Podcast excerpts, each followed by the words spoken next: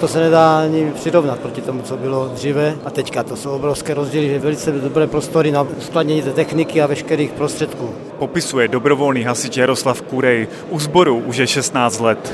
Máme tady krásné zázemí, mně se to strašně líbí a myslím, že to bude vynikající. Prostory si pochvaluje i velitel sboru v Břidličné Petr Gazdík. Skoro 200 let stará budova původní hasičské zbrojnice už totiž ani zdaleka nenabízela potřebné zázemí. Pracovat v malých prostorech, eh, kde se nedá pohnout, všechno jsme museli dělat venku, v dešti, v mokru. Prostě bylo to pro nás strašný.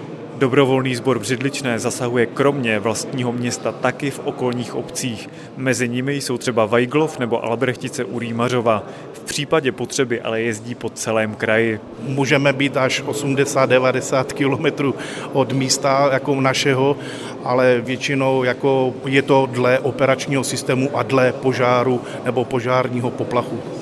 Hasiči mají v Nové zbrojnici vlastní dílnu, velké garáže s montážními kanály, šatny, sprchy, malou ubytovnu, ale i chemickou čistírnu. Podle nezávislého starosty Miroslava Kladníčka budova stála zhruba 17 milionů korun. Já věřím jednak, že to přispěje jako k té přípravě a činnosti těch vlastních hasičů a věřím tomu, že se nám podaří tady založit i družstvo těch mladých jako dobrovolných hasičů, ať tady mají nějaké to zázemí a, a nástupce. Stanici zatím ale hasiči nevyužívají. Musí tady teprve přemístit techniku ze staré budovy. Taky zbývá dokoupit nábytek, třeba postele pro zmíněnou ubytovnu. Zbřidličné Adam Tomáš, Český rozhlas.